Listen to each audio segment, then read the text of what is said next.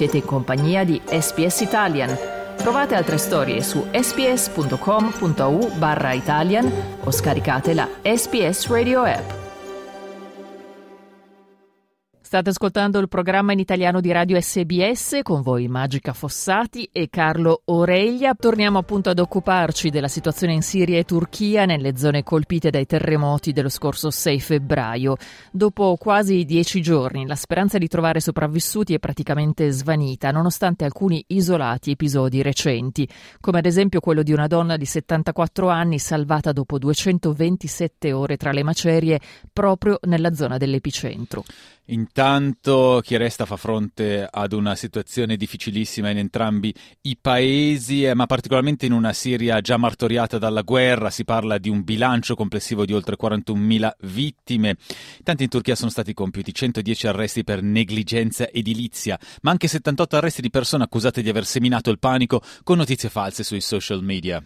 Per gli ultimi aggiornamenti ci colleghiamo in diretta con il corrispondente dal Medio Oriente e direttore di pagineesteri.it, Michele Giorgio. Buongiorno Michele, buonasera per te. Eh, buongiorno a voi. Innanzitutto qual è la situazione dei soccorsi nei due paesi? Dicevamo appunto qualche raro miracolo si potrebbe quasi definire, ma ormai sempre più raro appunto. Eh sì, di miracolo dobbiamo parlare per il caso di queste due o tre persone, in particolare delle donne che sono state tirate fuori dalle macerie, ma si tratta davvero di casi eh, oramai eh, isolati ed è difficile che ci siano ancora tante persone ancora vive eh, sotto le macerie a distanza di tanti giorni dalla, dalle, dalle, scosse fortissime di una decina di giorni fa.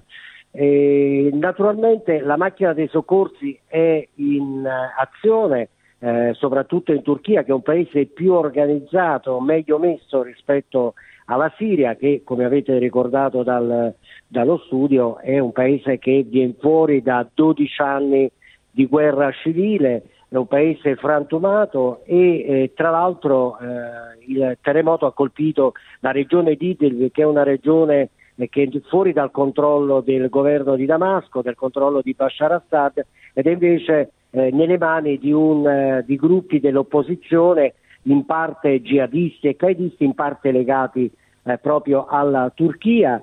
E, e, e, quindi in questo paese è chiaro che il terremoto è andato ad aggravare la condizione già durissima di tante persone che erano eh, in pratica già eh, nei campi di accoglimento, eh, nelle tende, che erano già in situazioni abitative molto difficili e eh, tra l'altro eh, bisogna anche considerare che in questi anni, in conseguenza della guerra, in alcune regioni che sono soprattutto quelle che come diciamo sono fuori dal controllo di Damasco, eh, cioè, ci sono state tantissime costruzioni selvagge e illegali che sono state nella maggior parte dei casi quelle che sono cadute prima con le scosse di terremoto. E, e le cose non sono andate in maniera tanto diversa dalla, eh, dalla Turchia dove nelle regioni orientali anche lì zona di profughi, profughi siriani appunto, eh, c'è stato un grosso grossi ehm, abusi edilizi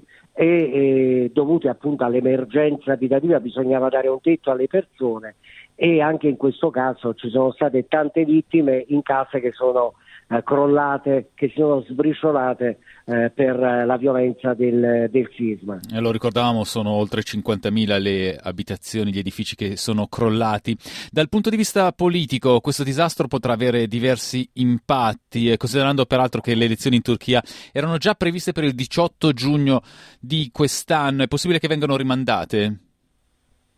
Ma forse questo è ciò che vorrebbe Erdogan. In realtà l'opposizione eh, cerca di cogliere questa occasione terribile del, del, terremoto per mettere in difficoltà Erdogan. Infatti eh, dall'opposizione è arrivata una richiesta a confermare la data delle elezioni proprio perché eh, ci si rende conto che Erdogan e il suo partito, la, la KP, eh, sono in eh, condizioni eh, difficili adesso perché dovranno dimostrare di poter eh, affrontare e risolvere questa grandissima emergenza che ha creato il, il terremoto, questa grandissima crisi che ha creato il sisma e quindi da uh, tutto questo Erdogan e il suo partito potrebbero uscire con le ossa rotte, con un'immagine decisamente negativa agli occhi della, eh, della, popolazione, della popolazione turca. Ecco perché l'opposizione insiste, almeno fino ad oggi, affinché venga confermata la data delle elezioni, che lo ricordiamo comunque erano state anticipate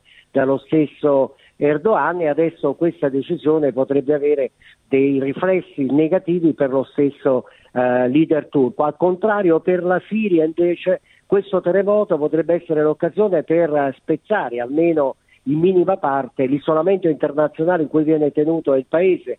Eh, la Siria affronta delle eh, sanzioni economiche occidentali molto dure che sono state aggravate nel 2020 dal Caesar Act, che queste eh, sono le sanzioni eh, varate ulteriori che sono state approvate dagli Stati Uniti contro Damasco e quindi eh, si spera che eh, adesso da parte del mondo ci sia un'apertura verso la Siria, ci sono appelli dei siriani e non solo, anche da parte delle, delle varie chiese che sono in Siria affinché vengano eh, quantomeno sospese per un certo periodo di tempo le, le, sanzioni per permettere agli aiuti di raggiungere Damasco, di raggiungere tutta la Siria, ma anche di raggiungere le zone che sono fuori il controllo delle autorità siriane.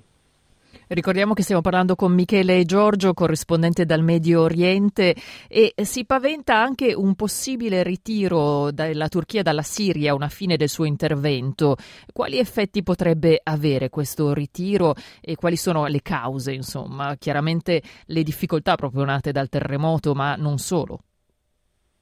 Ma diciamo che il terremoto ha eh, ulteriormente accelerato eh, un'idea di Erdogan di andare alla riconciliazione con Damasco. I due paesi sono stati divisi eh, per anni durante la guerra civile eh, siriana. Erdogan è stato probabilmente il leader mondiale che ha cercato più di ogni altro di abbattere il potere di Bashar Assad, però adesso le cose sono cambiate.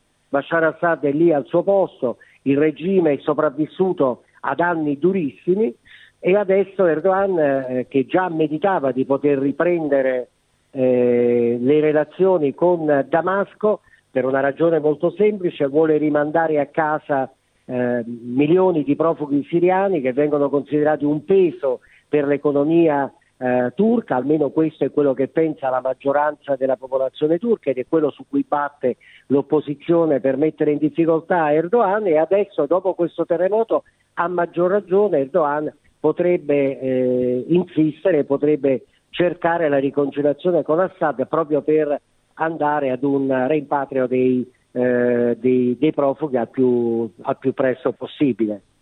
E allora con questo chiudiamo il nostro collegamento. Grazie Michele per essere stato con noi uh, questa sera in, uh, appunto da te e questa mattina in Australia. Ci sentiamo presto, una buona giornata.